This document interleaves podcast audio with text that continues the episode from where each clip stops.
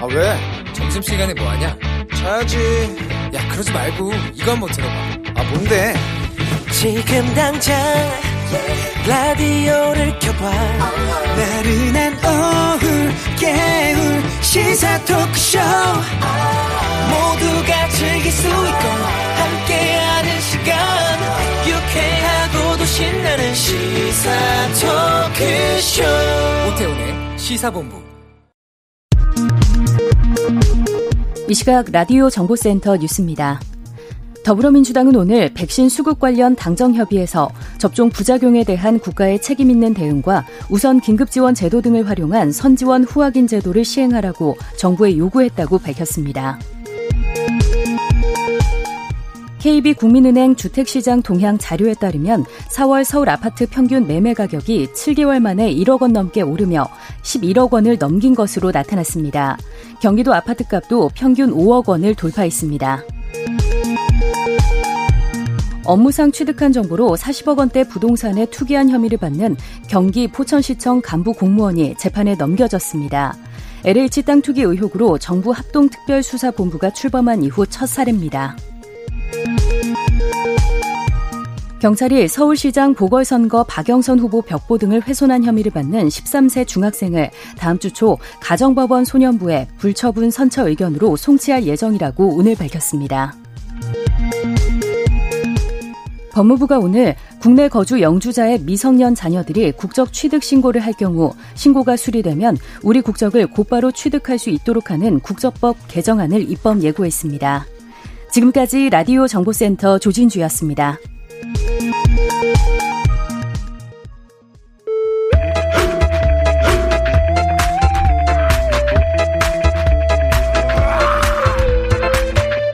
오태우래 시사 본부. 네, 시사본부 2부 어, 청취자 여러분들의 참여로 이루어집니다. 샵 9730으로 의견 보내주시면 되고요. 짧은 문자 50원, 긴 문자 100원, 어플리케이션 콩은 무료입니다. 팟캐스트와 콩, KBS 홈페이지를 통해서 다시 들으실 수 있고요. 유튜브를 통해서도 만나실 수 있습니다. 일라디오 아니면 시사본부 유튜브 검색창에 확인해 보시면 영상으로 만나실 수 있습니다. 주말 동안의 이슈를 정리하고 이번 주 가장 눈여겨볼 소식들 살펴보는 시간입니다. 시사 구말리. 문화일보의 이현정 논설위원 나오셨습니다. 안녕하십니까? 네, 안녕하세요. 오마이뉴스 박정호 기자 함께합니다. 안녕하십니까? 네, 안녕하십니까? 주말 사이에 정부가 아, 화이자 백신 추가 계약 발표를 했습니다. 2천만 명분을 추가로 확보를 했다. 여기에 대해서 정치권에서 특히 여야 상반된 반응이 지금 나오곤 있는데요. 이 추가 확보 소식에 대해서 여당은 안정적인 백신 공급 기반을 마련했다 이런 평가를 내렸고 야당은 아니 추가한 건 알겠는데 언제 백신을 누가 어떻게 맞을 수 있는지 명쾌한 대답을 내놓으라 이렇게 지금 주장하고도 있습니다. 어떻게 보고 계시는지 이현정 의소위원께서 먼저 말씀해 네. 주시죠. 오늘 뭐 홍남기 국무총리 직무대행이 뭐 특별 또 기자회견을 통해서 네. 일단 지금 우리가 9,900만 명분 네. 이거를 이제 백신 물량을 확보했다 이렇게 이제 밝혔지 않습니까? 예. 사실 지금 여러 종류의 이제 그 백신이 나와 있지만 어, 부작용이 없기로 이제 일단 증명된 화이자 백신이 각국에서 확보하기 위해서 거의 뭐 전쟁에 가까운 정도로 어, 노력을 하고 있습니다. 네. 이제 그러다 보니까 우리 정부가 화이자 백신 같은 경우는 지금 물량이 굉장히 부족하거든요. 음. 그래서 일단 지금 권덕칠 어제 보건복지부 장관이 2천만 명분을 일단 계약을 했는데 네. 문제는 이게 이제 3분기에 들어온다는 거죠. 3분기. 네. 예. 그 아마 이제 화이자 회사 쪽에서 좀 증산을 하는 모양입니다. 음. 그래서 지금 현재 유럽 같은 경우는 이제 18억 명분이라든지 또 캐나다라든지 뭐 각국에서 지금 추가로 지금 다 계약을 하고 있는데 일단 어, 우리 정부도 여기에 지금 적극적으로 계약을 해서 어, 일단 지금 이제 3분기에 들어오기로 돼 있는데요. 네. 문제는 이제 이 화이자 백신 같은 경우는 이제 두 번 맞아야 되거든요. 예, 예. 그래야지만 이제 집단 면역이 될 수가 있는데 지금 정부가 설정해 놓은 집단 면역 시연이 일단 11월 달입니다. 음. 그렇다면 지금 이제 어 상반기에 이제 1,800명 정도 만 명 정도 하고 이제 후반기에 이제 2천만 어, 명 이상 하겠다는 것인데요. 문제는 이게 이제 언제 들어오냐가 문제일 겁니다. 어. 얼마 전에 이제 모더나 백신 같은 경우도 어 문 대통령과 지난 연말에 CEO가 화상회의를 통해서 이제 2분기에 어, 들어올 것이다 이렇게 이야기를 했는데 네. 그게 지금 3분기로 연기가 됐거든요. 모더나 백신의 네, 경우. 그렇죠. 예. 그렇다 보니까 이게 문제는 이제 계약했는 건 정말 다행스러운 일인데 음. 문제는 이제 물량 확보가 들어오는 시점일 겁니다. 네. 이게 빨리 들어와야지만 이제 접종을 빨리 할 수가 있는 것이고 또 하나는 지금 접종이 보면 그 접종 센터 지금 전국에 한 200여 개 정도 만들어져 있는데요. 화이자 백신은 센터에서 맞게 되는 그 거죠. 그렇죠. 네. 근데 이제 이 문제는 이거를 그 좀 센터를 넓혀야 돼요. 음. 왜냐하면 지금 접종 속도가 굉장히 나고 있지 않습니까? 지금 4.4%어 그 정도밖에 지금 접종이 되고 있지 않는데 이거를 좀 높이려면 지금 미국 같은 경우는 뭐 슈퍼나 이런 데서 다 접종을 하고 있거든요. 네. 그러면 이거 좀 광범위하게 좀 접종 센터를 확 풀어서 한다는데 오늘 아마 홍남기 부총리 같은 경우 저 부총리도 3분기 정도 되면 어. 이 접종 센터를 좀 늘리겠다는 이야기는 하긴 했어요. 예. 어, 그렇게 되면 이제 만약에 수급 자체가 원활해지면 정부가 계획한 대로 될 가능성이 높지만 음. 근데 이게 이제 변수가 많죠. 사실은 음. 이게 언제 들어올지 또 계약사나 또 각국의 어떤 강대국의 입장에 따라서 도 달라질 수도 있는 것이기 때문에 여전히 아직까지는 좀 논란이 있는 것 같습니다. 네. 확보는 했다곤 하지만 차질 없이 그것이 계획대로 진행하는 것이 또 이제 관건인 것 같은데 박정우 기자. 그 지금 정부가 얘기한 걸 들어보면 뭐 상반기에 물량을 말씀하신 것처럼 1,800회분을 확보를 했고 네. 그다음에 접종도 계획대로 진행되고 있다라고 얘기하고 있거든요. 음. 그러니까 지금 화이자 백신 같은 경우 계속 얘기하고 있는데 계약서나 이런 걸 보면 구체적인 걸 못 밝히는 그런 부분도 있습니다. 그런 네. 사정도 있긴 한데 지금 제일 정부가 오늘 뭐 홍남기 부총리도 강조를 했지만 음. 제일 좀 얘기하고 있는 게 뭐냐면 이게 뭐 야당과 아, 일부 언론에서 계속해서 불안감을 조정, 조정하고 있단 말이죠. 조성, 조성하고 있단 말이죠. 네. 그러니까 계속해서 뭐 백신이 도입하기로 했다 하면 그건 좋은데 그럼 언제 들어오냐. 음. 구체적인 일정을 밝혀라 이렇게 얘기하고 있는데요. 네.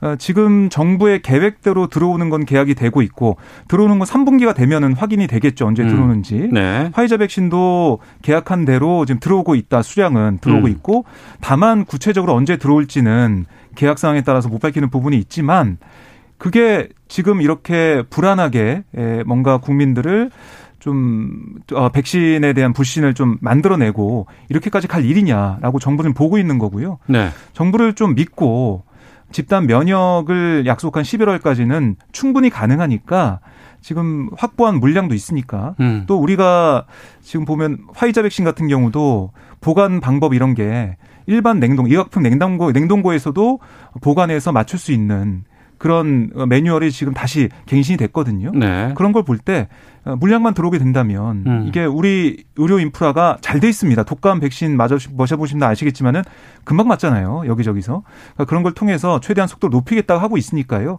좀 믿고 어, 불안감을 조성하지 말고 지켜봐달라 이런 정부와 여당의 입장이 나오고 있습니다. 그러니까 백신은 과학의 영역이다라는 얘기들을 우리가 참 많이 했습니다.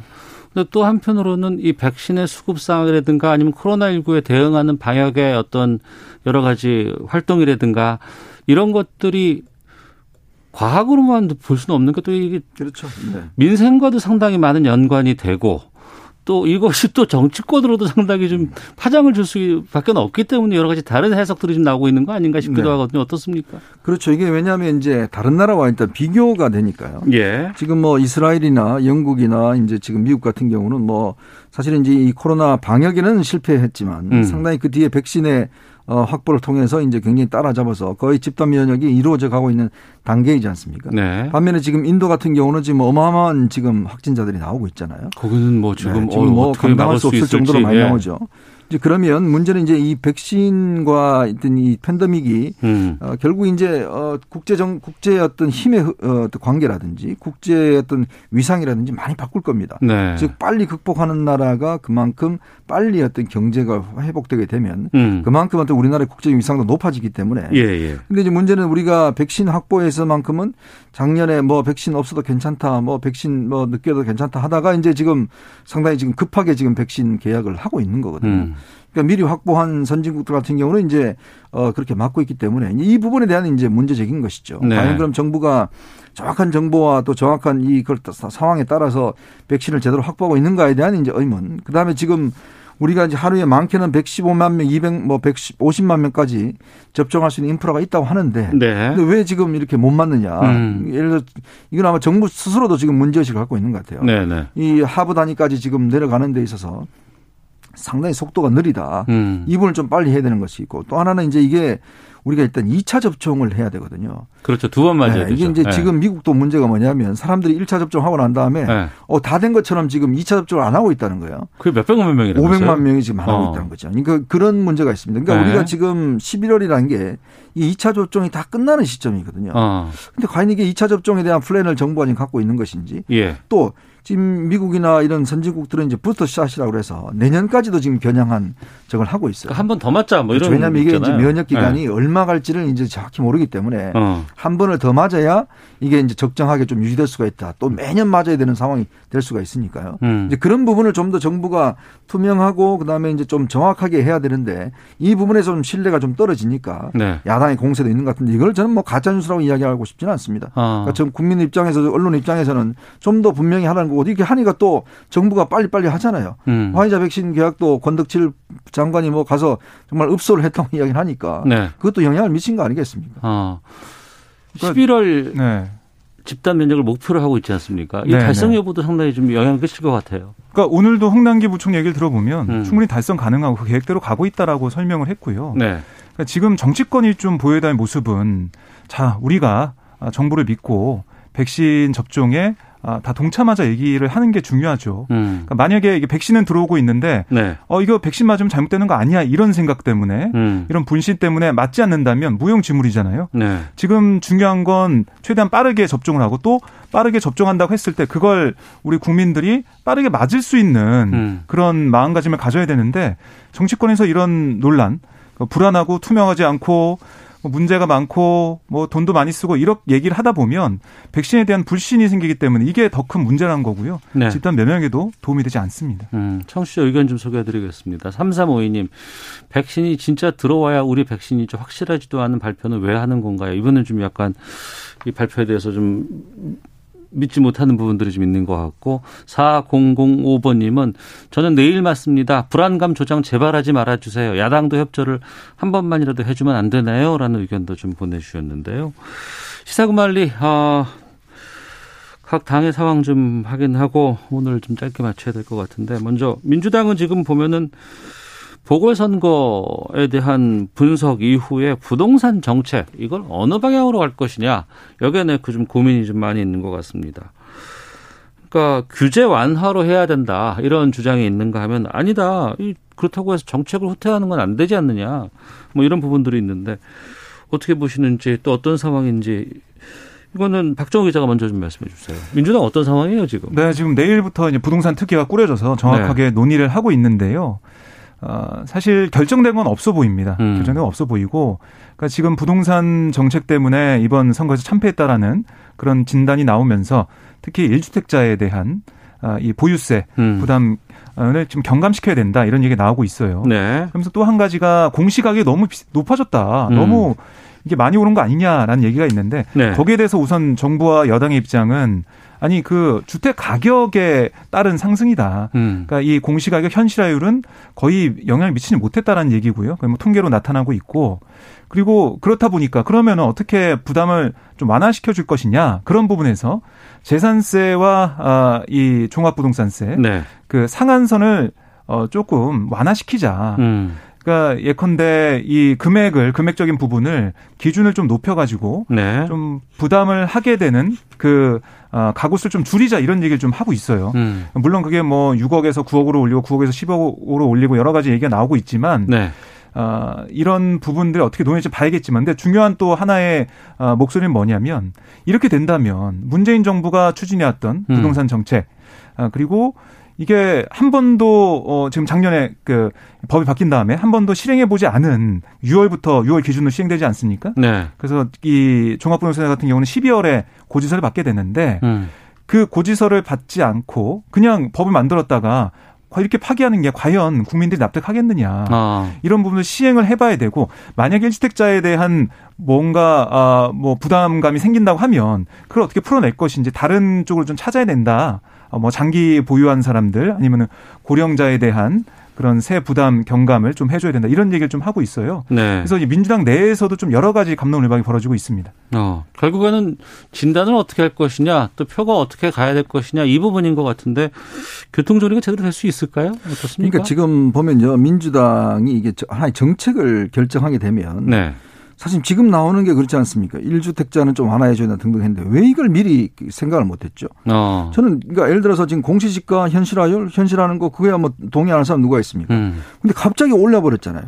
부동산 감당, 값이 올랐잖아요. 그렇죠. 갑자기 감당할 수 없을 만큼 올려버리니까 당연히 공시지가 문제가 부각되는 거 아니겠어요? 어. 그러니까 이제 그 설명이 아 공시지가 현실화하는데 이게 뭐가 문제라고 하는 게 말이 안 되지 않습니까? 음. 이게 뭐냐면 결국 원천할 수 있는 부동산 가격이 폭등을 했기 때문에 이게 공시지가 문제가 터져버린 거예요. 네. 그러면 그 지금 뭐 어, 기획재정부 같은 경우는 아 우리는 문제 없다라고 이야기를 하고 있으니 음. 이게 얼마나 탁상 공론입니까? 네. 저는 그래서 이 정책을 결정을 할때 어. 제발 좀 현실적 현실을 좀 반영 좀 해라. 음. 라는 이야기를 좀 드리고 싶어. 오늘 지금 당정청 회의를 한데 보니까 이제 뭐 일주택자는 좀 완화해주고 뭐 막 등등 한다고 하더라고요. 네네. 근데 그걸 왜 미리 정말 생각을 못했냐 난 그걸 지적하고 싶은 거예요. 음. 그 임대차 3법 할 때도 그렇습니다. 수차례 전문가들이나 야당 국회의원들이 그 문제를 지적해서 이거 갑자기 올리면 네네. 전세 나누면 큰일 난다. 그렇죠. 제발 좀 단계적으로 좀 하자. 이렇게 음. 했음에도 불구하고 아무도 그 내부에서 그런 이야기도 하지도 않고 바로 이게 법을 통과시키지마자 바로 시행을 했지 않습니까? 네. 그게 얼마나 혼란이 있었습니까? 음. 저는 그래서 뒤늦게 이제 와서 뭐, 아, 이게 잘못됐다고 이야기를 하는데 그렇다면 아, 그때 왜 이야기를 못 하죠? 이 전문가들이라는 사람들이. 음. 그러니까 결국은 자기들이 옳다는 게 그냥 옳은 것처럼 생각하는 거죠. 그게 현실하고 아무 상관이 없습니다. 그냥 옳은 걸 옳은 대로 그냥 가버리는 그런 정책이 오류를 빚어진 것인데 저는 이번도 마찬가지입니다. 네. 국민들이 그만큼 힘들어하고 느끼는 게 이번 돌아다녀 보면 다 알지 않습니까? 음. 그러면 그게 제대로 현실에 반영이 돼야 되는데 문제는 또 아주 고지고대로 그냥 원리 원칙만 고집하는 사람들도 있어요.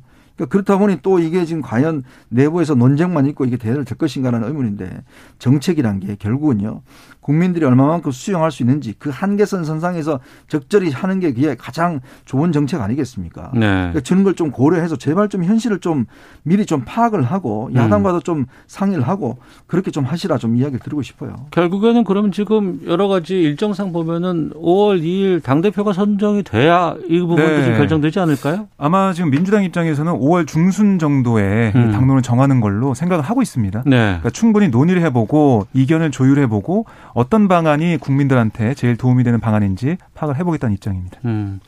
새 원내 지도부 선출도 해야 되고 전당대회도 앞두고 있는 국민의힘 쪽으로도 좀 가보겠습니다. 여러 가지 뭐, 어, 새 지도부 선출을 위한 움직임들은 막 보이곤 있습니다만 지금 박근혜 전 대통령 사면론 뭐 전직 대통령, 또 전직 대통령 사면론뿐만 아니라 지금 탄핵 부정하는 목소리까지 나와서 이게 다시 또 옛날로 돌아가는 거 아니냐 이런 지적이 나오거든요. 지금 어떻게 보고 있으세요, 국민의힘 그러니까 쪽은? 이게 참 이 승자의 저준지 모르겠습니다만은 네. 국민의힘이 정말 국민의 이번에 선거 이긴 뜻이 뭐냐 음. 이런 것들을 뭐 여야 마찬가지예요. 참 정당들이 보면 네. 진짜 그 하루만 딱 그렇고 그 다음 음. 때부터는 이게 참 전부 다 그냥 원점으로 다 돌아가는 이런 면이 있어요. 예. 자 지금 국민의힘 보시면 저는 뭐 거의 미래통합당이나 예전 한국당으로 돌아가는 듯한 모습인데 네. 일단 사면 문제는 지금 이거는 사실 여당에서 먼저 제기를 했잖아요. 네네. 그리고 대통령의 권한입니다. 음. 그리고 그걸 지금 국민의힘이 뭐하러 지금 요구를 하겠습니까? 할 필요가 없는 거죠. 네. 대통령이 알아서 하는 거 대통령이 스스로 결정하면 되는 문제인데 음. 그걸 지금 하니까 오히려 어떤 면에서 보면 여당이 어, 뭐저 부담을 좀 더는 측면이 있는 거죠. 네. 더군다나 사면과 또 탄핵 탄핵의 부당은 또 다른 문제입니다. 사면과 탄핵은 다르다. 그렇죠. 왜냐하면 탄핵은 이미 그 김종인 위원장이 사과를 했지 않습니까? 국민들. 넉달 전에 했습니다. 그럼요. 네. 근데 이제 와서 탄핵이 잘못됐다? 그러면 탄핵이 잘못됐다는 정당에 과연 윤석열 전 검찰총장이 들어갈 수 있겠습니까? 어. 본인이 사실은 어 저 박근혜 전 대통령 구속을 시켰는데 이명박 전 대통령하고 음. 그러면 이 탄핵이 부당하다고 이야기를 한 그 정당에 들어가서 대권 후보 할 수 있겠어요? 네. 못 합니다. 어. 그럼 이게 뭐 무슨 지금 생각으로 저는 이런 이야기를 하는지 모르겠어요. 이게 좀 예전부터 탄핵의 강을 건너야 된다라고 그렇게 이야기를 했으면서도 예. 또 다시 이걸 지금 거론하는 게 자칫 사칠 재보궐 선거가 자신들한테 지지를 보낸 것처럼 착각하면서 저는 이런 게 아닌가 참 정치인들은요 정말 제 생각이 너무 짧고도 너무 짧아요. 음. 국민의힘 쪽 상황 좀 말씀해 주시죠. 어, 뭐 저는 깜짝 놀랐습니다. 음. 이게 사실 재보궐선거에 나타난 민심의 흐름이 뭡니까? 민생을 좀 챙겨달라 했는데 네네. 박형준 부산시장이 문재인 대통령 만나가지고 사면을 건의했던 이 부분을 보면서 음. 아니 민생과 사면이 무슨 관계가 있나 생각이 들었거든요. 그러니까 이 선거의 의미와 아 그리고 앞으로의 지향점 이런 걸 전혀 파악하지 못하고 있다는 생각이 들었고요. 네. 국민의힘 입장에서는 이게 서병수 의원이 이 탄핵을 부정한 취지의 그런 대정부 질문하면서 하면서 음. 논란이 좀 있었는데 아니 오히려 뭐 윤 전 총장 등등 이런 당을 좀 바꿀 수 있는 새롭게 바꿀 수 있는 이런 사람들의 입당이나 뭐 함께하는 그런 걸 좀 막으려고 일부러 그런 게 아니냐 이런 음. 생각이 들 정도로 네. 좀 믿겨지지 않는 그런 상황이 벌어졌다는 생각이 들고요. 어. 국민의힘에는 마이너스가 될 것 같고 벌써 이제 여론이 조금씩 조금씩 돌아서고 있거든요. 특히 뭐 2030도 그렇고 어, 이런 국민의힘의 모습 옛날과 달라지지 않았더니 달라진 게 없구나 하는 음. 생각이 음. 나오고 있기 때문에 이거는 어떻게 좀 수습을 좀 해야 될 것 같습니다. 보궐선거의 결과가 어 여권, 야권 모두 다 어, 상당히 좀 변화를 일으키고 말았어요. 근데 그 변화가 다들 결과에 따른 변화는 변화인 것 같은데 바른 방향으로 가는 변화인 건 같지는 않아서 좀 답답한 마음도 있고 게다가 또 내년 3월이면 또 바로 대권이 있습니다. 특히 이제 범야권의 이 변화는 상당히 좀 주목될 수밖에 없는 입장인데 어떻게 전망하세요? 글쎄 이렇게 되면 제가 볼 때는 아마 윤 전 총장의 야당 합류는 굉장히 늦어질 가능성이 있습니다. 음. 어, 결국 이런 정당에 지금 윤 전 총장이 지금 몸을 담는다는 것도 좀 상당히 웃기잖아요. 네. 그러면서 이제 김종인 위원장이 나가서 이야기했던 아, 저 도저히 국민의힘 갖고는 안 되겠다. 음. 중도적인 어떤 이런 것들을 좀 규합을 해야 되겠다. 여기 아마 힘이 실릴 가능성이 있고. 네. 지금 여, 야당 내부에 이제 초선들 움직임도 뭐 있습니다만은 이게 거의 뭐 3일 천하 비슷하게 끝나버렸잖아요. 음. 이제 그런 거 비춰보면 역시 국민들의 생각에는 왜 이렇게 정치권이 회초리를 때렸음에도 불구하고 뭐 완전히 똑같이 됐지? 이 부분에 대한 이제 이 비난이 있는 거 아니겠어요? 네. 그렇다면 뭔가 새로운 이게 기류가 필요한 게 아니냐. 음. 아마 이제 이쪽 움직임이 저는 좀 더 힘을 받지 않을까. 네. 이제 나중에 또 국민의힘도 뭐 상황 보면 좀 반성을 좀 하겠죠. 어. 이제 그렇게 되면 아무래도 지금 전체적인 대선 시기는 조금 늦춰지는 감은 좀 있습니다. 야권 쪽은 그렇습니다. 네, 박정호 기자. 예. 그러니까 지금 제일 중요한 게 앞으로 새로운 지도부가 음. 어떤 인물들이 새로운 지도부의 어, 얼굴이 됐냐 이게 좀 중요해 보여요. 네. 그래서 그 면면을 볼 때 아, 옛날하고 똑같구나. 이런 생각이 든다면 글쎄요. 국민들이 뭐 이번 사실 재보궐 선거에서는 국민의힘을 지지했지만 음. 그런 지지세가 계속 남아 있는 게 아니거든요. 네. 그러니까 그 어, 스윙 보터라고 할 수 있는 그 중도층은 아마 또 다른 대안을 찾아 떠날 겁니다. 음. 그 대안이 민주당이 될 수도 있고요. 새로운 네네. 모습을 보여준다면. 어. 아니면 뭐 윤석열 전 총장으로 뭐 중심으로 뭉쳐지는 새로운 세력이 될 수도 있는데 김종인 그 비대위원장이 전 위원장이 얘기했듯이 아사리판이 계속 만들어지는 모습이 보이고 있거든요. 음. 과연 그렇게 된다면 국민의힘에 남아있는 다른 의원들, 물론 국민의힘에 나가긴 쉽진 않겠죠. 하지만 전혀 변화의 가능성이 없고 네. 대선을 앞두고 시간이 별로 없게 된다면 음. 새로운 판이 또 만들어지지 않을까 그런 생각이 듭니다. 아유 정치는 한 달 앞두 보기 너무 힘든 상황이라 가지고 정신 바짝 차려야 됩니다. 예, 따라가 보도록 하겠습니다. 자 지금까지 시사구말리 문화일보의 이현정 논설위원 그리고 오마이뉴스 박정호 기자 두 분과 함께했습니다. 두 분 오늘 말씀 고맙습니다. 네 고맙습니다. 고맙습니다.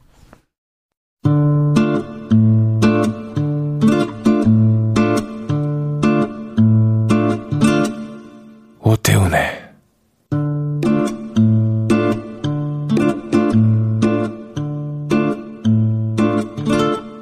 시사본부.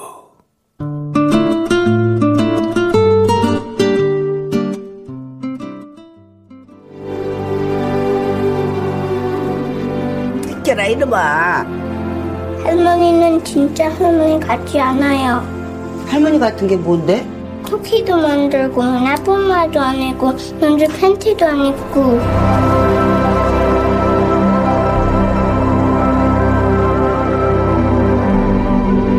어이 pretty boy pretty boy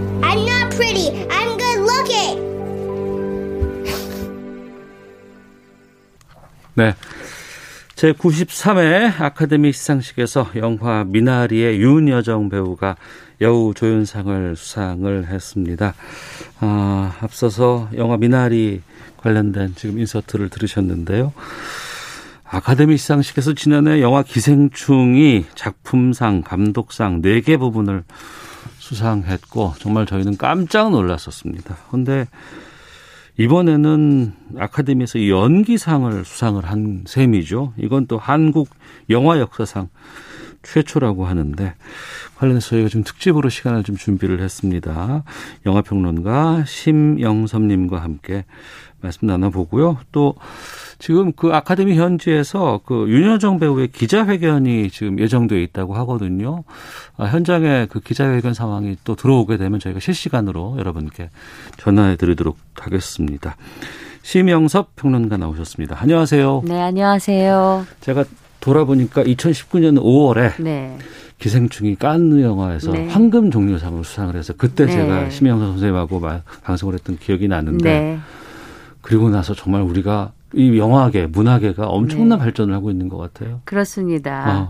아마 우리나라 여배우가 아카데미상을 수상하리라고 누구도 아마 예측을 못했을 것 같은 그런 일대 사건이 일어난 것이죠. 예, 예. 또 게다가 뭐 작년에는 기생충이 아카데미 음. 작품상을 탔고요. 그러니까요. 아 정말 아카데미상을 마치 어. 나와 우리나라와 연결시켜서 보는 재미가 생겼다고나 할까요? 네네. 네. 놀라운 일대 변화라고 할 수가 있겠죠. 어. 지난해에는 기생충이 아카데미상을 수상한다고 여기에 깜짝 놀랐는데 네. 이제 또 우리가 되고 나니까 네. 이번에는 미나리 아니 여우 조연상을 수상할 수 있다고 네. 했는데 됐어요. 네. 그러고 나니까 또 이제 그러면 여섯 개 부문에 노미네이트 됐다고 하는데 미나리 몇 개 탄 거야라고 궁금하시는 네. 분들이 참 많이 있을 것 같은데 네. 어떻게 됐어요, 결과는? 네, 사실은 네. 작품 감독, 각본, 나무주연, 여우조연, 음악 여섯 개 부분 후보였는데 네. 결국 여우조연상만 탔습니다. 음. 아, 좀 아쉽긴 하지만요. 네. 그래도 음. 기생충에 이어 미나리까지 네. 한국어 영화가 2년 연속으로 아카데미상에 도전해서 수상하는 쾌거를 이룬 셈이죠. 어. 네. 그러니까 그 우리 배우가 여우 조연상 이런 이제 연기 부분에서 네. 상을 탔다는 게 어떤 의미를 갖고 있는 걸까요? 이게 이제 102년 한국 역사상 처음으로 이제 아카데미 연기상을 받은 한국 배우가 탄생을 했고요. 예, 예. 또 아카데미 역사로만 보자면 음. 우메키 미요시라는 일본 배우가 아, 예전에 63년 전에 아시아인으로 처음으로 여우주연상을 받았었거든요. 63년 전에. 네, 네. 두 번째 어. 일이기도 합니다. 네. 어, 전무후무한 경천 동지할 만 일인 것 같은데요. 음. 한국 영화의 역사적 순간을 만들어낸 것이죠. 게다가 네. 나란히 경쟁에 오른 후보들의 면면도 너무 강했어요. 대단했고요. 어. 일단은 더 파더로 후보에 올린 올리비아 컬먼은 이미 네. 2019년도 페이보릿 여왕의 여자로 아카데미 주연상을 수상한 연기파 배우였거든요. 네. 그래서 요번에 만약 수상을 했다면 주연상, 조연상을 다 타는 음. 배우가 됐을 텐데 네. 네. 이 윤여정 배우 때문에 가로막힌 거죠. 어. 또이 대단한 배우가 그 윤여정 배우와 똑같은 동갑인 74살의 글렌 클로즈입니다. 예, 예. 어. 7번 아카데미 후보에 올랐었고요. 수상을 못해서 결국 피터 오틀과 함께 예. 8번째 아카데미 수상에 실패한 기록을 갖게 됐습니다. 아, 그래서 윤여정 배우가 네. 수상 소감에서 이 네, 배우를 이 글렌 클로즈를 특별히 언급할 수밖에 없는 그런 뒷배경이 있는 것이죠. 8번이나 네, 후보에 올랐는데 한 번도 못했어요. 이번에도 또 윤여정 배우한테 막혀서 어. 못한 것이죠. 대단한 배우인데. 예, 예. 그리고 뭐 이외에 뭐 맹크의 아만다 사이프리드하고 보라색 출연한 그 불가리아 출신 여배우 어. 마리아 바칼로바도 예, 예. 신긴 여자, 연기자로서 아주 주목을 받았던 배우들이거든요. 음. 그래서 이런 신인 또 정말 그 대단한 배우들과 함께 경쟁을 한 것 자체가 정말 윤여정 배우로서는 아, 역사적인 사건을 남긴 일이라고 할 수가 있죠. 네,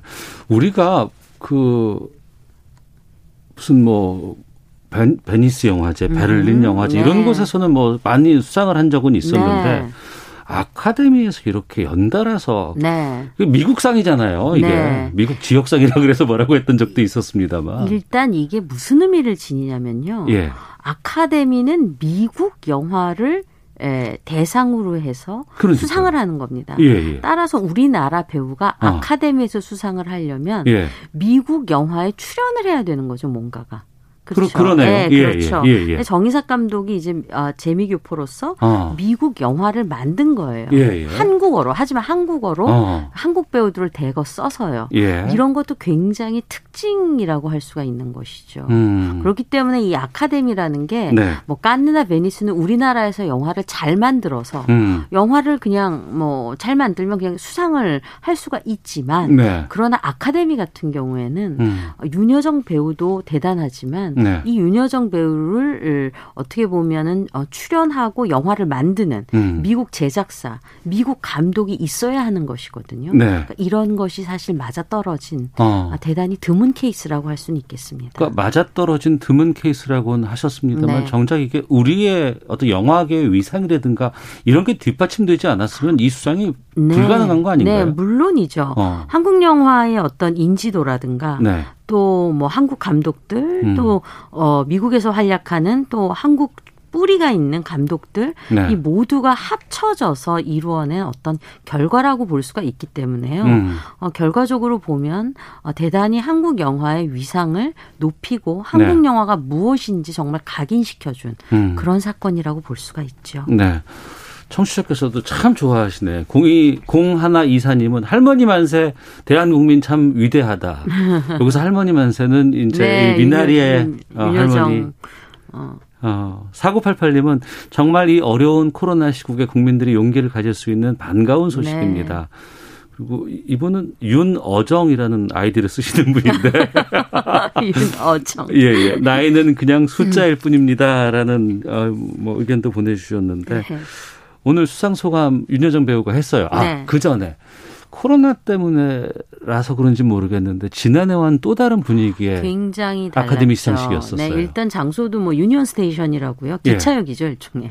아, 기차역에 네, 기차역에 거기가 유니온 스테이션. 아, 그래요? 네, 그래서 어. 거기서 했고요. 음. 그 다음에 이제 무슨 어, 어떤 쇼 공연 같은 건 미리 다 그냥 아, 아 제작을 해서 보냈었습니다. 네. 아. 아, 아 그리고 나서 어, 좀 더 심도 깊은 어떻게 음. 보면 저는 더 좋았어요. 네. 배우들 하나 하나에 대해서 아. 심도 깊은 수상 소감도 하고 예. 또막 도중에 음악 내보내고 끊기고 이런 것도 없었거든요. 음. 그래서 정말 오롯이 거기 있는 배우들과 스탭들과 감독들에게 집중할 수 있는 그런 수상 소감이었고요. 네. 유달리 흑인 배우들, 흑인 스탭들이 음. 그 흑인 총격 사건에 대해서 굉장히 많이 언급을 했던. 뭐, 아. 어, 예. 뭐 지금 미국의 사회상이 그렇기 네, 때문에 그렇기 때문에 미국의 사회상을 잘 보여주는 그런 예. 장면도 굉장히 많았었습니다. 아. 그런 가운데 이제 윤여정 배우가 어, 진짜 아카데미 연기상을 수상하면서 수상 소감도 네. 남겼는데 네. 어떻게 들으셨어요? 조금 자세히 말씀을 드리면요. 예. 일단 브래드 피트를 언급하면서 음. 브래드 피트 촬영하는 날 어디 있었냐 드디어 만나 뵙게 됐다. 여우 조연상의 시상자가 네. 브래드 피트였잖아요. 네. 게다가 에스코트 받았거든요. 아, 맞습니다. 예, 예. 너무 좋아하셨고요. 어. 그다음에 유럽 분들이 여여 혹은 예. 정이라고 부르는 거 아. 용서해 드리겠다. 재치있게 말씀하시면서 예. 내 이름은 윤여정이다. 아. 자신의 이름을 딱 정정하는 그, 전그 윤여정 배우한테 제일 좋아하는 면이 이 여성이라는 축복받은 자의식이거든요. 아, 근데 예. 이 자의식이 딱 있는 아. 말씀을 그렇지만 유머러스하게 네, 네, 네. 해주셨고요. 정색하고 하는 것이 네, 아니고. 아니라 유머러스하게. 예. 그다음에 예, 예. 아시아권에 살면서 음. 아카데미 시상식을 서양 어 그냥 서양 TV 프로그램에서 네, 네. 봤는데 어. 그런데 오늘 직접 이 자리에 오게 되다니 믿을 수가 없다. 그래서 음. 아카데미 관계자한테 감사한다고 하셨고요.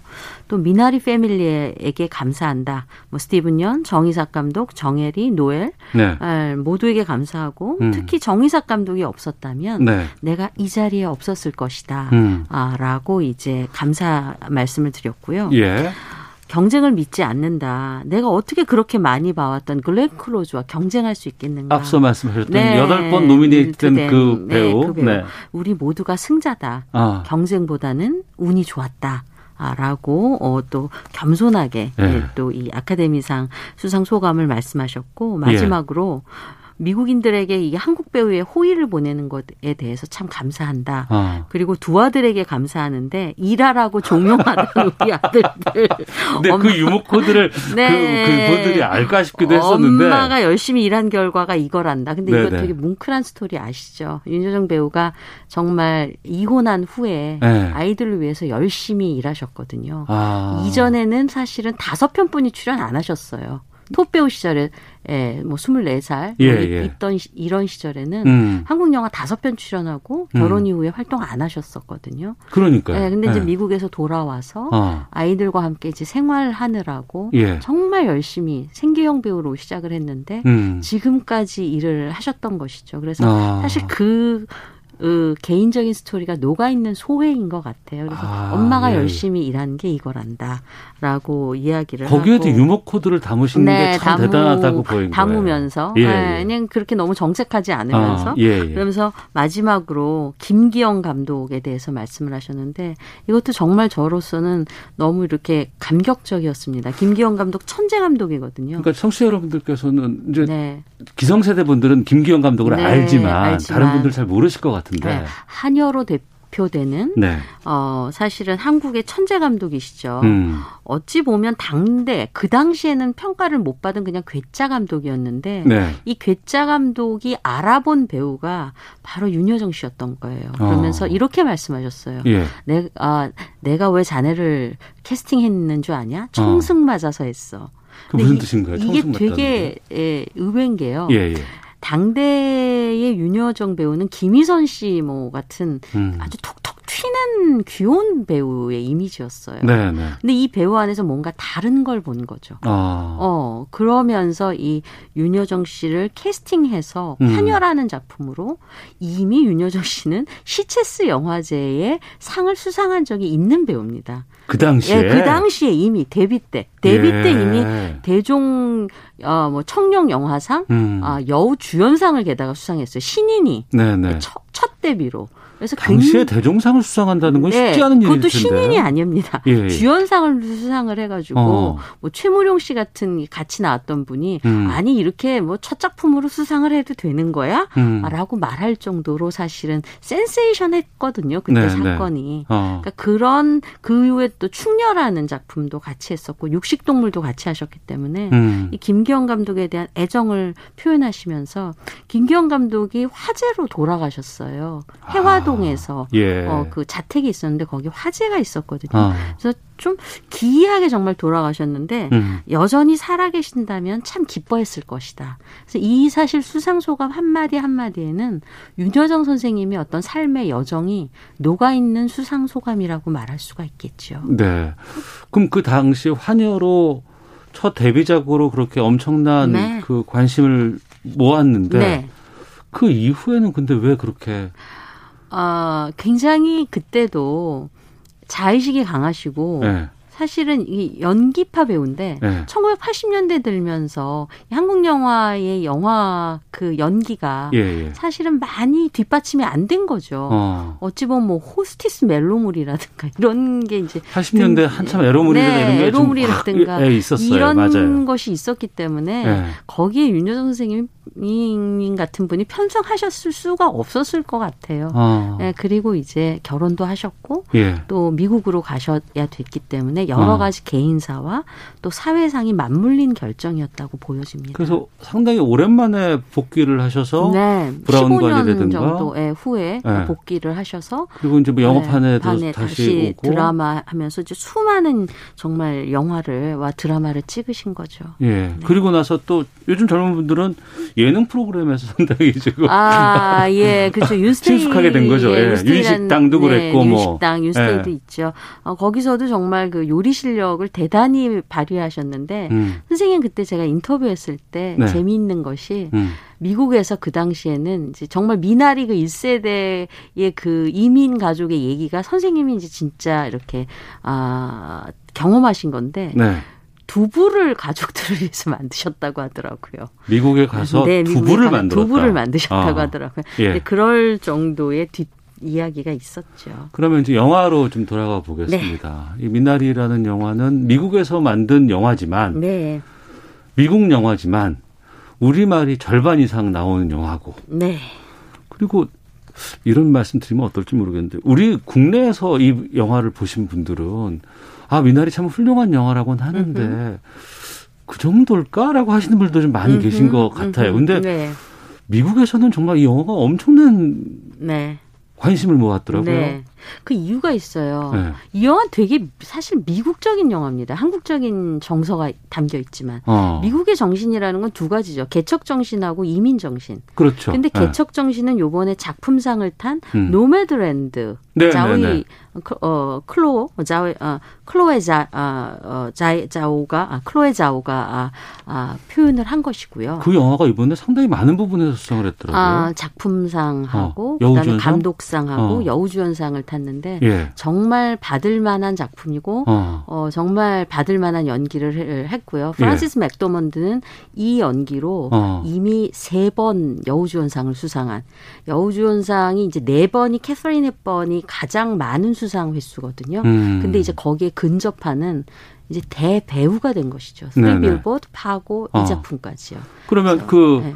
그, 그 영화가 개척 정신을 반영했다고 네, 한다 그러면 미나리는 이 이민 정신을 음. 반영을 한 건데 네. 이 미나리는 한국에서도 미국에서도 잘 자라고 국에서도 넣었고 부자도 먹고 가난한 자도 먹는다는 거예요. 삼겹살이 고먹으면 정말 네, 맛있어요. wonderful 네, 풀. 이, 이 유머를 미국 사람들이 이해할까요? wonderful, wonder grass 미나리 어, 아, 이런 음, 네, 이, 어, 내용이거든요. 예. 그래서 사실은 여러 가지 할머니에 대한 사랑, 가족의 이런 것들을 담아 있고요. 음. 무엇보다도 이 영화가 제가 다루고 있는 주제 중에 하나는 종교에 관한 것이라고 생각이 돼요. 종교요? 네.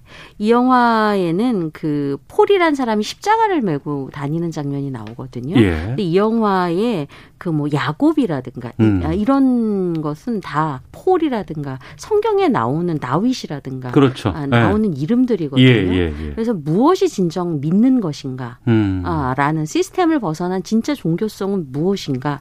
아, 라는 질문도 함께 이거는 이제 이렇게 많이 회자된 이야기는 아니지만 네. 영화를 깊이 들여다보면 음. 이런 이야기도 함께 있는 그런 영화라고 볼 수가 있죠. 네. 청취자 1004번님께서 윤여정님 아카데미 조연상 받은 거 축하합니다. 더구나 우리나라 국민이 미국 이민 가서 사는 모습을 찍은 거라 더욱더 감동입니다. 제 오빠 가족도 이민 가서 살아서 그런지 더 공감됐거든요. 정말 윤여정 씨 축하하고 감사합니다. 라는 의견도 주셨고 3402님은 미나리 윤여정이 조연상 받은 건 국가적인 경사인데 공중파 TV에서 미나리 영화 볼 수 있게 해줬으면 좋겠습니다. 예, 어, 서민들 중에는 기생충도 아직 못 본 사람들도 있습니다라는 네. 이런 그렇죠. 뭐 의견도 보내주셨는데. 네. 그러니까 그 부분인데, 그러니까 미나리를 우리가 보는 시각과 앞서서 이제 미국 사람이 보는 시각이 좀 다르다고 했잖아요. 네. 그럼에도 이게 그래도 큰 장치가 있어 보이지는 않거든요. 네. 일단 네. 어, 연기의 폭이 윤여정 배우가 굉장히 넓은 것이죠. 음. 미국에 갓 도착했을 땐 정정한 할머니예요. 네. 그런데 뇌졸중에 시달리는 말년의 할머니 모습까지 다양한 연기를 음. 소화한 음. 것이거든요. 예. 어, 그, 어, 그러니까 이게 연기 자체가 너무 어, 아주 섬세하고 또 다변화해야 하는데 이것을 잘 보여주었고요. 음. 또한 미국 사람들이 생각하는 할머니의 전형성이 이게 쿠키 굽는 할머니예요. 네네. 되게 막 자상하고 자애롭고 부드러운 막 미국 할머니거든요. 할머니거든요. 어. 근데 이 할머니는 전혀 다릅니다. 이 순자라는 할머니인데 욕도 하고 예. 화투 즉 도박도 하고 어. 남자 팬티도 있고 예. 교회에 가서는 할머니가 낸 그 헌금 그러니까 데이, 데이비드라는 이 소년의 눈으로 보면 예. 자기 어머니가 낸 헌금을 할머니가 쓱싹하고 또 자기한테는 우리 주변에 있는 할머니들이 네, 천, 천당에는 no thank you라고 하느님한테 영화 쪽에 계신 할머니들이 네. 아니고. 예, 근데 예. 이 우리한테는 너무 낯익은 이 할머니가 예. 미국 사람들한테 너무 신선하고 신기하고 금시초문인 어. new 캐릭터가 된 것이죠. 어찌 네. 보면은 그러면서 굉장히 화제를 모았는 것 같고요. 어. 이 재미있는 건요. 이 힐빌리의 노래라는 영화로 여우조연상에 같이 올랐던 글렌 클로즈도 예. 할머니 연기로 어, 어 상을 탔 그러니까는 후보에 올랐었거든요. 근데 음. 미국의 보편적인 할머니상은 아니었습니다. 네. 강하고 딸 대신 손자를 보살피는 어. 귤이 있는 할머니인데 예. 이 윤여정 씨가 분한 할머니가 어. 제가 볼 땐 훨씬 더 유머스럽고 예. 능청맞은 면이 있었어요. 알겠습니다. 네. 지금 LA 한국 총영사관에서 아카데미 여우 조연상 한국 배우 최초로 받은 윤여정님의 기자회견이 아, 곧 시작이 될 것으로 보이거든요.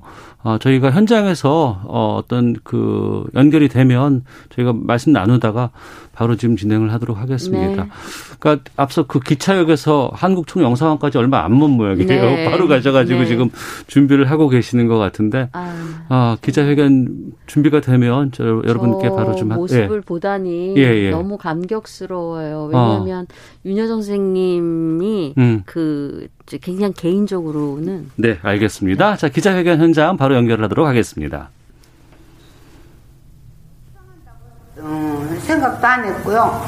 음, 글렌 크로우즈라는 여자를 제가 오랫동안 봤는데 그 사람이 여덟 번인가 노미네이트 해갖고 안 됐더라고요. 그래서 난 진심으로 그 여자가 타길 바랬어요. 이게 배우라는 직업이 여러분은 그냥 잠깐 하는 거라고 생각할지 모르시지만 나는 배우를 오래 한 사람이기 때문에 어, 그렇게 하루에 되는 스타하고 배우는 틀려요.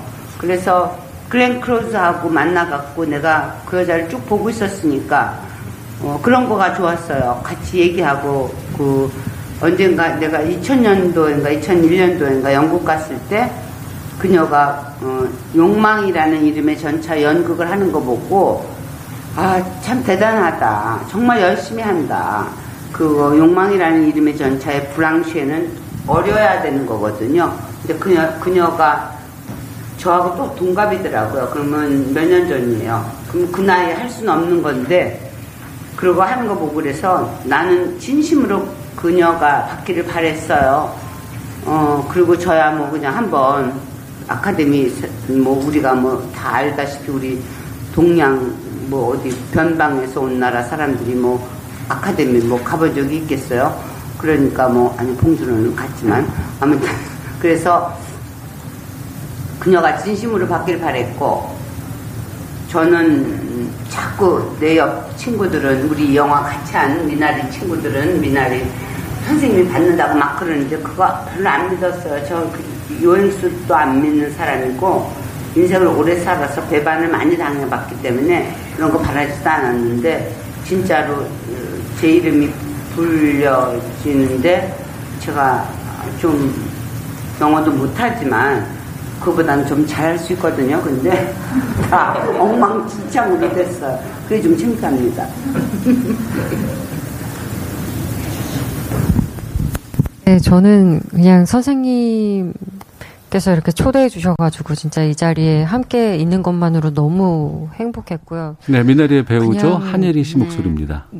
네, 무슨 일이 일어났는지 잘 모르겠어요. 네, 그냥 진짜 그냥 역사적인 이 순간에 어 이렇게 이 장소에 있는 게 너무 감사하고요. 어 선생님께서 아까 잠깐 그냥 넌 이제 견학을 했으니까 다음에 또 좋은 기회가 있을 거야 라는 식의 말씀을 하셨는데 네. 좋은 견학이 된 것 같고요. 그리고 모든 미나리 팀에게 너무 감사드립니다. 사실은 우리가 여기 아마 그 저희는 아카데미를 와본 적이 없기 때문에 모르는데 봉준호 감독을 만났어요. 제가 오기 전에 그런데 그 사람은 어, 이, 이, 뭐, 이, 영, 한국, 미국 선도 팬데믹이라고 그래야 되죠. 그, 그 전에 왔으니까 다 자기네 crew랑 같이 올 수 있지만 우리는 지금 상황이 어떤 상황이냐 하면은 제가 저 nominee가 한 사람만 데리고 올 수가 있어요. 그 인원 적이기 때문에. 그래서 제가 제 아들이 둘인데 둘 중에 하나를 뭐 어떻게 할 수는 없었고 그런데 저의 어, 이 영화를 하게 하게 하고 지금까지를 여기까지 나를 이 캠페이닝을 하게 하고 한 내 친구 이이나라는 프로듀서가 있어요. 걔가 한테 우리 어, 우리 작은 아들이 자기는 저 갈 자격이 없다. 이나 누나가 가야지 된다 그랬어요. 그런데 어 걔도 너무 오스카를 오스카는 세상에 굉장한 건가 보더라고요. 다 오고 싶어 했는데 이나가 그러더라고. 그렇지만 자기는 그냥 nobody인데 예리가 와야지 되는 게 더 아름답다. 우리 영화를 위해서. 그래서 이제 이 영화는 진짜 우리의 진심으로 만든 영화고 그 진심이 어떻게 통한 것 같아서 좀 음, 어떤 의미로 요새는 진심은 안 통하잖아요. 그래서 우리는 진심이 통하는 거다 이렇게 생각해서 뒤에는 굉장히 아름다운 얘기가 있어요.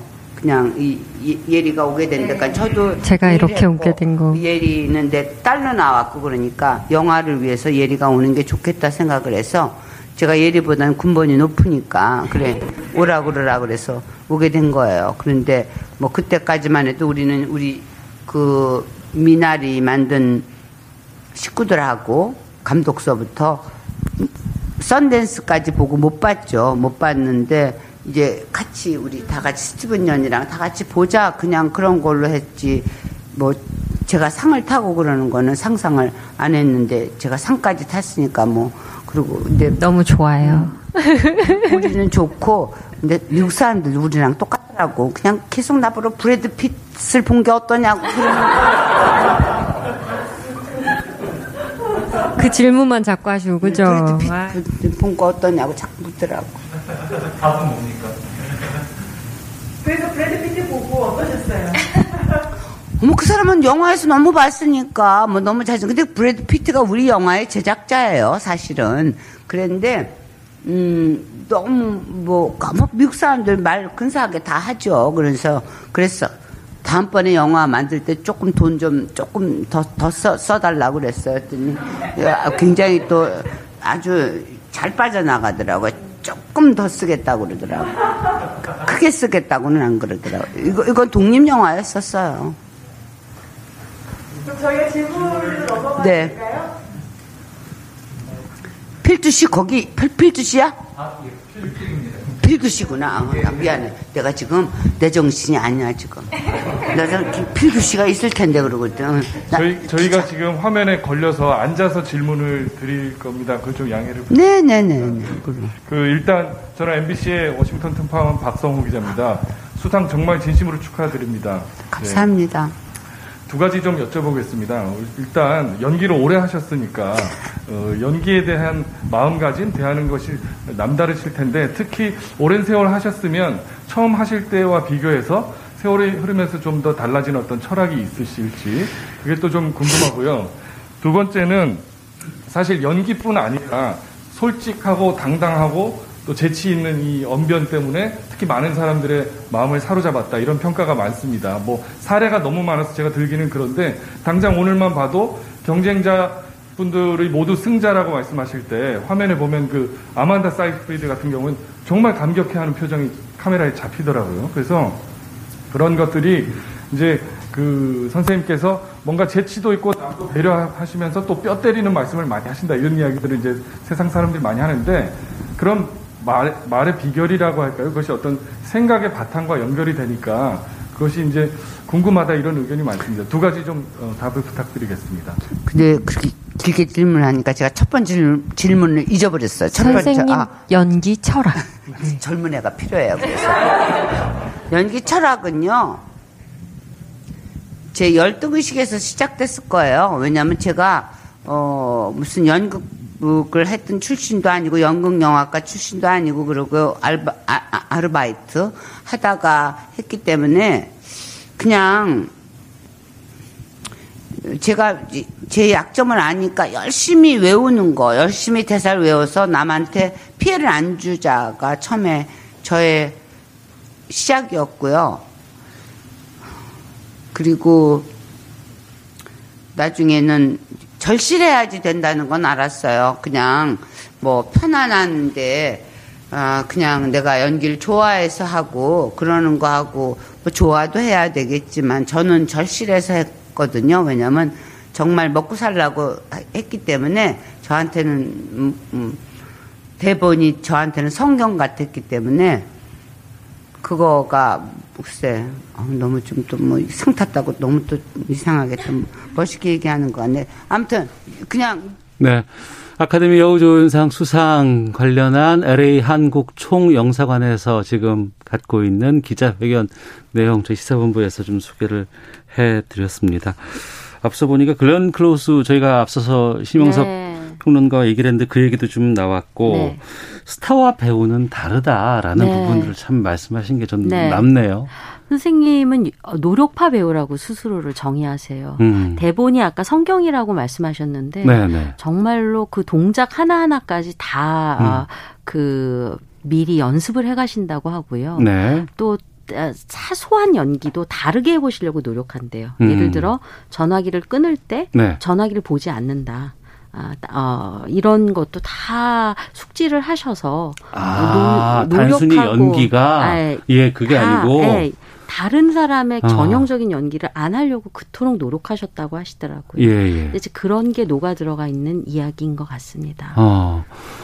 계속해서 브래드 피트 이해한다고 아, 네, 그 얘기도 네, 하셨는데 네, 네. 아니 근데 브래드 피트가 돈을 냈다는 건 무슨 말인 거예요 이게? 브래드 피트가 배우만 하는 게 아니고요. 예. 제작자도 해요. 어. 플랜 B라고 하는 제작사를 만든 거죠. 예. 워낙 브래드 피트가 또 할리우드 인맥도 많고 본인의 음. 어떤 자본도 있으니까는요. 예, 예. 좋은 영화를 만들고 싶은 거예요. 음. 플랜 B는 큰 어떤 그런 헐리우드의 스튜디오 영화를 만드는 영화 어, 영화사가 아니고요. 네, 네. 작고 내실 있고 예술적인 영화를 만드는 아. 것이라고 볼 수가 있죠. 아 그런데 네. 그런 덕분에 네.